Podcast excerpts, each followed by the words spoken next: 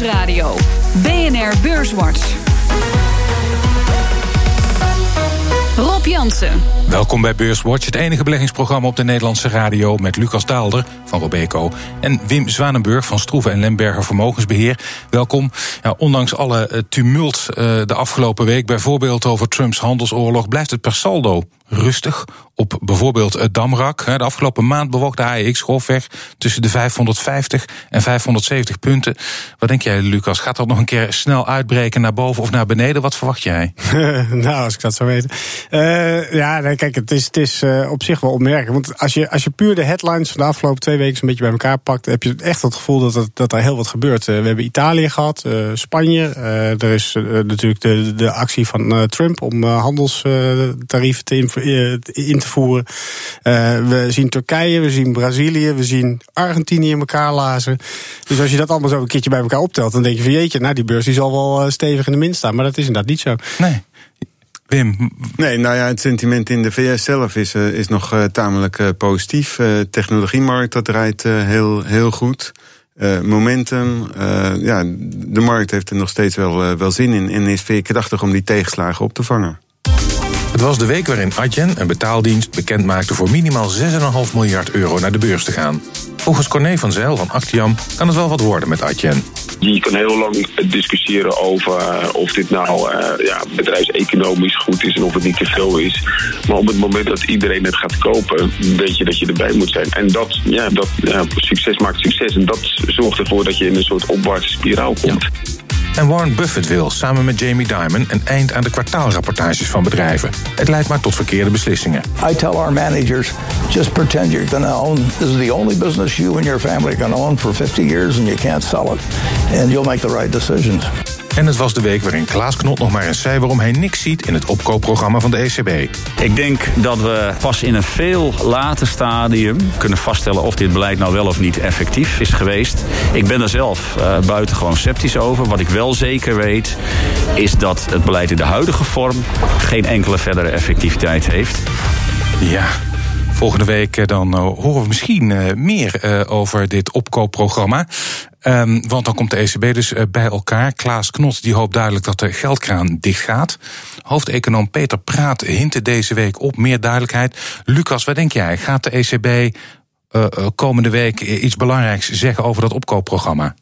Nou, als je uh, over het algemeen ziet bij de ECB, kondigen ze nu aan dat ze volgende maand, of volgende vrijdag, iets concreets gaan zeggen. Dus dat ze er nu op gaan bestuderen. Het punt is een beetje dat Um, als je puur kijkt naar het beleid wat de ECB de afgelopen jaren gevoerd heeft, dus als maar zeggen het gaat om de inflatie. Inflatie, inflatie, inflatie. Nou, inflatie is nu redelijk terug op niveau. Mm. Dus dan zou je zeggen, oké, okay, dan heb je geen enkel argument meer om nu te, door te gaan met het opkoopprogramma. Ja. Uh, het enige nadeel daarbij is dat je dan gaat stoppen met het opkoopprogramma juist als er allerlei spanningen in Italië zijn. En mm. dat, dat de normaal mensen zou zeggen, ja, hoe cares? Dat is het probleem van de, van de Italianen. Uh, behalve dan dat de baas van de centrale bank nog net een Italiaan is. Dus ja. ik, dat maakt het wel dat ik denk van, nou, we moeten even afwachten hoe stellig ze de volgende week uh, zullen zijn. Wat verwacht jij, Wim?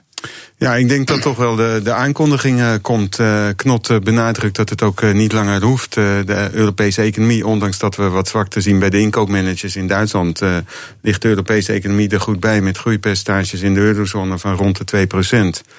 En uh, wat dat betreft hoeft uh, het opkoopprogramma ook niet extra steun uh, te geven. Mm. En wat Lucas al aangaf, de inflatiecijfers die lopen ook wat op. Zij het vind ik toch nog wel bescheiden hoor. Maar... Mm. Ja, maar Lucas, um, Knot twijfelde ook echt over de effectiviteit. Hij, hij laat in dat gesprek, dat duurde uiteraard langer, wat hij had met onze slaggever, echt eigenlijk hij was eigenlijk nooit blij met dit beleid. Kun je, Wat vind jij? Uh, vind jij toch wel verstandig dat de ECB dat heeft gedaan? Of zeg je van nou, bent het wel eens met Knot? Hadden nou, ze niet nee, ja, ik ben, ben het al enige tijd eens met Knot. dus, uh, en ik weet, uh, zijn standpunt, hij heeft het wel vaker gezegd hoor. Niet, ja. niet in deze scherpe bewoordingen. Dus nee. dat, dat hij zegt dat het van nu af aan echt helemaal niks meer gaat bijdragen. Dat, dat is voor het eerst. Maar dat hij een tegenstander is en dat de Nederlandse bank dit standpunt al een tijdje heeft. Mm. Daar hoef je niet heel erg ver en diep voor te graven. Want dat mm. is al vaker gezegd. En ik ben het helemaal met hem eens de, de, de, analyse klopt of dit echt de economie heeft gered.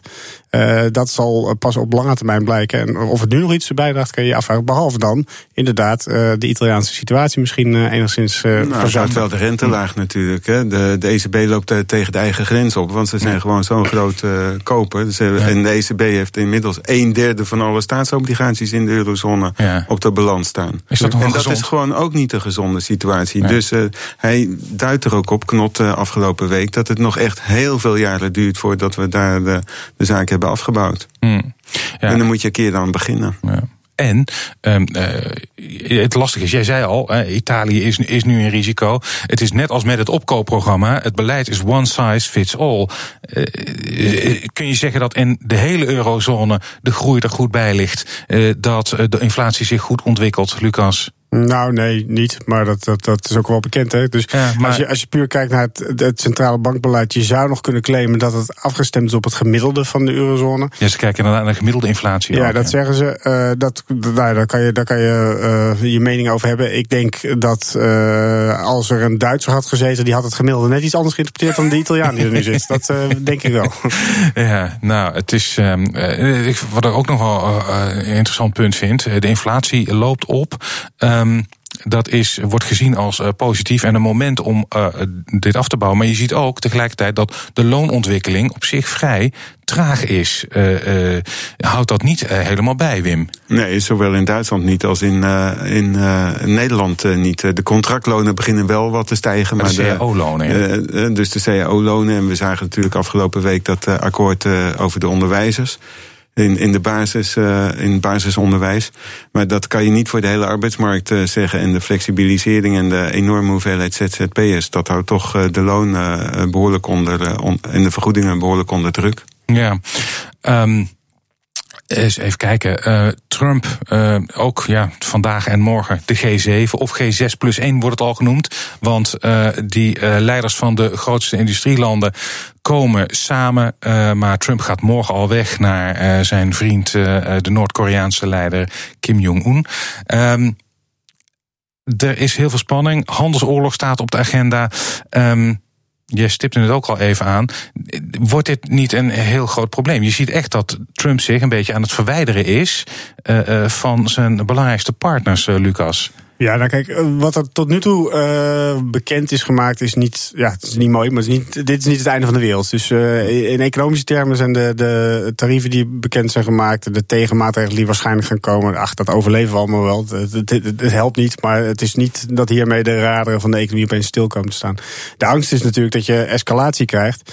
En daarbij zijn de ogen wat mij betreft volledig gericht op die plus één. Namelijk, hmm. het, is niet uh, China, het is niet Europa die terugslaat met maatregelen die verdubbelen of de, de, zaak nog erger maken. De escalatie zal komen van Amerika. En ja, dat hangt dus inderdaad helemaal af van hoe de pet van, van Trump erbij staat. Ja, tot nu toe was alsmaar een beetje het idee, het is veel, veel stelling nemen, veel hmm. geschreeuwen en een beetje laten zien wie, wie de grootste is ja, laten we hopen dat het daar, daarbij blijft. Ja, nou ja, hij heeft al aangekondigd. Eh, deze maand uh, liep de, het uitstel af voor Europa. En er is een heffing ingevoerd, Wim, mhm. op Europees staal en aluminium. Ja, ik denk dat Europa wat dat betreft gepaste tegenmaatregelen heeft getroffen om ook ja, die producten juist te raken en te belasten van, van de Amerikaanse export naar Europa, die uit de politieke staten afkomstig zijn waar Trump de meeste steun heeft. Om juist ook aan de Amerikaanse kiezers duidelijk te maken dat hij in eigen voet schiet. Ja. en eh, wat natuurlijk wel heel, uh, dat vind ik wel enigszins verontrustend. Hij schopt ook Mexico en Canada. Het is niet alleen Europa tegen, tegen de schenen. Ja, eigenlijk, eigenlijk uh, isoleert hij zich een beetje. Totale, totale isolatie. Dus dat brengt eigenlijk wel de rest van de wereld wat dichter bij elkaar. En ja, uh, goed, dus voor het, uh, voor het wereldniveau, hè, de Aziatische, intra-Aziatische handel wordt ook steeds uh, groter. En ja, als de, alleen Chinezen bijvoorbeeld staal gaan dumpen op de Europese markt dan krijgen we wel echt negatieve effecten. Maar het wordt dus meer America alone en niet American first, als ik het Ja. zo hoor. Ja, nou ja, dat is, eh, en, en dat is dan misschien wel eh, een eh, eh, reden om te denken... Dat, ja, hij, moet- hij moet dus een keer gewoon door de knie gaan. Hij gaat dit verliezen, toch? Of niet? Nou ja, kijk, eh, ik denk niet dat, dat hij eh, op die manier sowieso in het spel zit. Hè. We- voor hem, niet, voor- nee. nou, maar je kan ook nog steeds volhouden dat het gewoon allemaal tactiek is. eh, dat je gewoon zegt van god, we in het midden uitkomen. Ja, uiteindelijk. En, kijk, de maatregelen die hij aankondigt, kan hij ook heel gemakkelijk weer afkondigen. hè. Dus het is, het is, eh, je, je kan ook inderdaad op die manier gewoon de zaak Ja. een beetje eh, in, in jouw richting kneden. Ja. Tot nu toe speelt alleen niemand het spelletje mee. Dat zou ik ook niet doen. Maar dat, dat is een beetje het risico. Hij hoopt natuurlijk dat iedereen gewoon gemakkelijk eh, zegt, oeh ja, laten we vooral doen. Ja. Ja, dat, dat, dat lukt nog niet. Zometeen praten we verder over de beurs en economie. Onder andere over de afstraffing van aannemer BAM. BNR Nieuwsradio. BNR Beurswatch. We bespreken de belangrijkste beursontwikkelingen van deze week. En dat doe ik met Lucas Daalder van Robeco en Wim Zwanenburg van Stroeven en Lemberger Vermogensbeheer. Maar eerst maken we de balans op van de afgelopen week. De AEX die sloot op 560 punten en dat is 0,2% hoger dan vorige week. Stijgers. De drie grootste stijgers in de AEX. Op nummer 1, Altis, kreeg er 6,9% bij. Op 2 ASML, 2,1% hoger. En op 3 DSM met een plus van 1,9%. En het midcap aandeel dat het best presteerde deze week was ASMI met een plus van 5,7%. Dalers. De grootste dalers in de AEX. Op 1 ASR, min 3,7%. Op 2 NN Group, min 3,1%. En eh, op 3 ING, min 1,4%. Eh, in de midcap was deze week Arcadis de hekkensluiter met een verlies van 7,1%. En de is deze week drie van de vijf handelsdagen lager gesloten.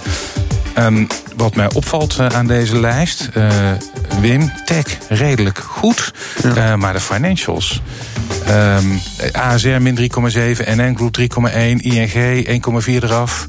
Enige verklaring ervoor? Ja, dat heeft toch echt met onzekerheid over Italië, de obligatieposities te, te maken en de financials in het algemeen die geraakt worden. En er zijn ook wat plannen in de maak om grote banken nog met elkaar te laten fuseren. En dan is het toch soms een kwestie van de lammelij te blinden. Als Unicredito bijvoorbeeld met Société Générale zou gaan fuseren. En er zijn ook nog steeds proble- enorme problemen bij Deutsche Bank. Hm. Dus de sentiment op eh, financials is toch slecht. En nou Hm. ja, rentemarge die eh, steeds maar niet, eh, niet verbetert. Hmm.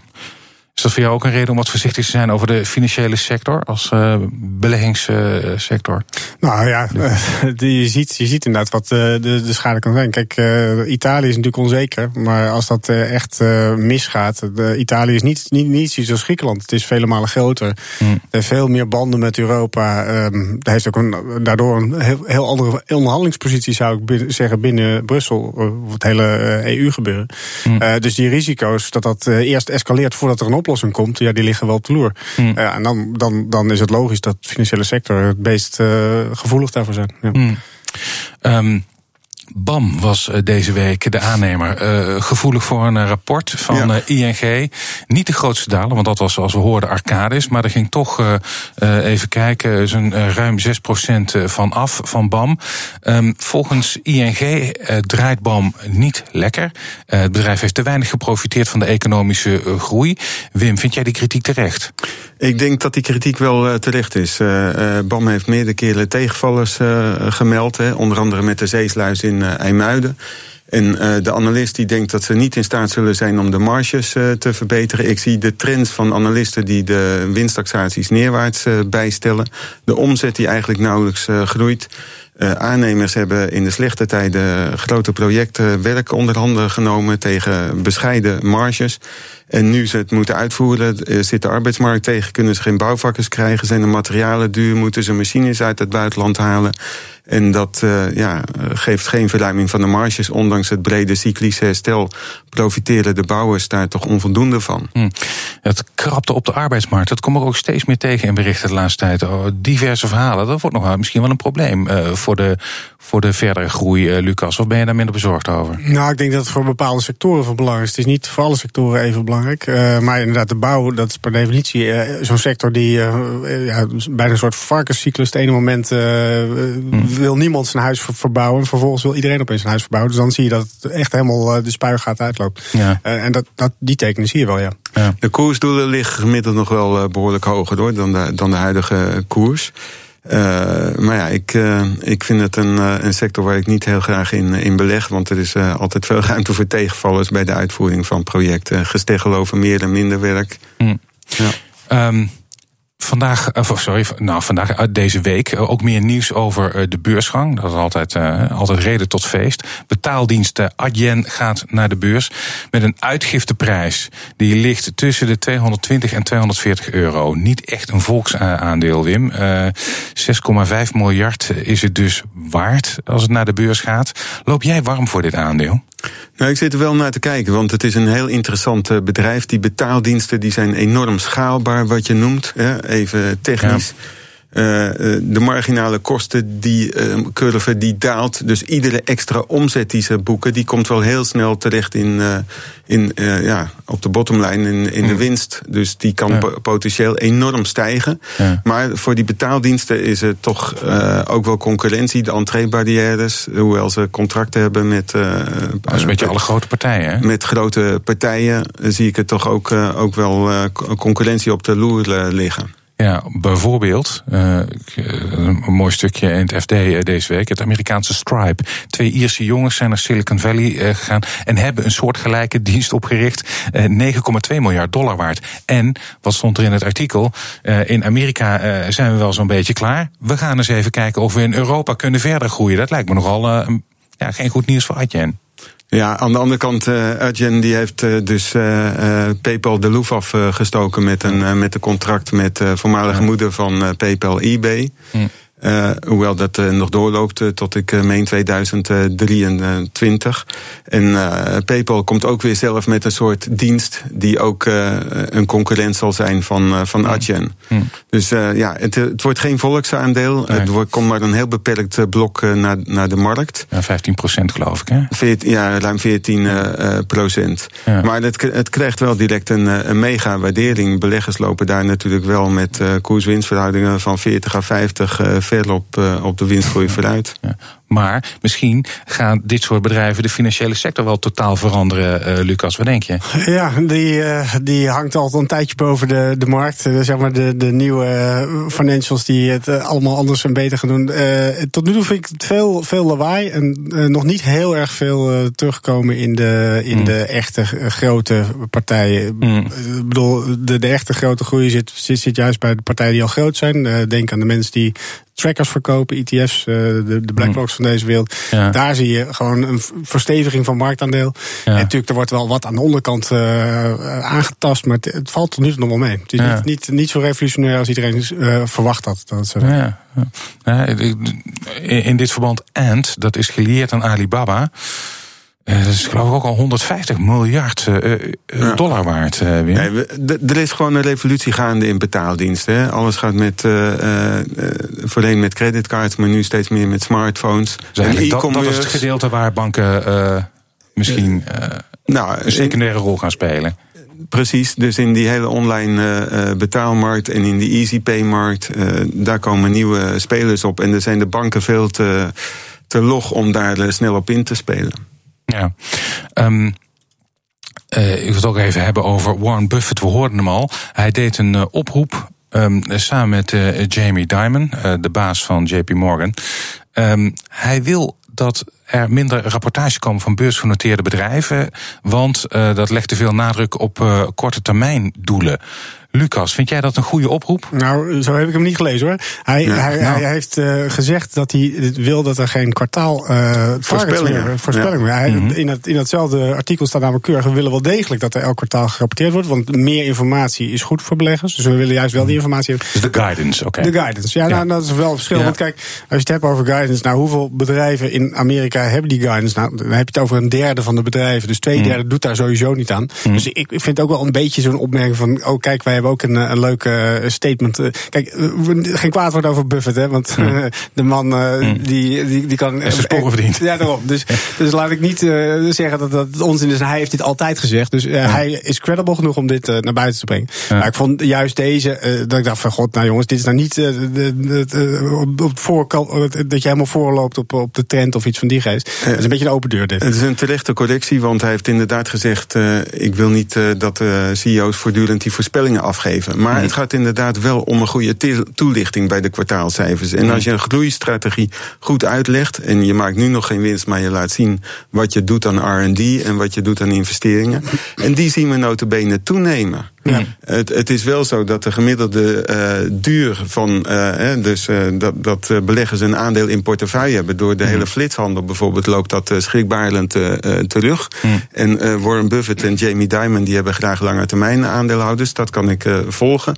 Maar de argumenten in het artikel vond ik eerlijk gezegd nogal zwak. Hoewel Buffett zijn reputatie heeft gevestigd, die is niet meer kapot te krijgen, vond ik dit geen sterke bijdrage. Nee, nou, een, een, van de dingen die bijvoorbeeld zei was dat ze zeggen van je, je moet uh, het aantal bedrijven is teruggelopen. Omdat er hmm. veel te veel focus op die korte termijn is. Nou, dat is volgens mij je reinste onzin. Als je kijkt naar, naar de, de Amazons, de hmm. Facebooks, die jarenlang met verlies, of de Netflix, jarenlang met verlies. Dus op, niemand is geïnteresseerd daar in de korte hmm. termijn. Iedereen ziet juist die lange termijn.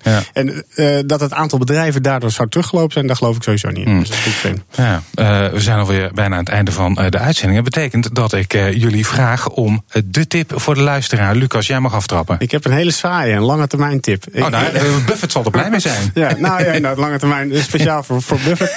Ik zou Buffett graag willen adviseren om wat meer in Europese bedrijven te beleggen. Want ik vind de Europese markt echt goedkoop. Natuurlijk, er zijn altijd problemen. We hebben nu natuurlijk Italië weer. En uh, er is altijd wat onrust. Uh, je hebt Brexit en weet ik wat. Maar als ik kijk naar de waardering van Europese aandelen.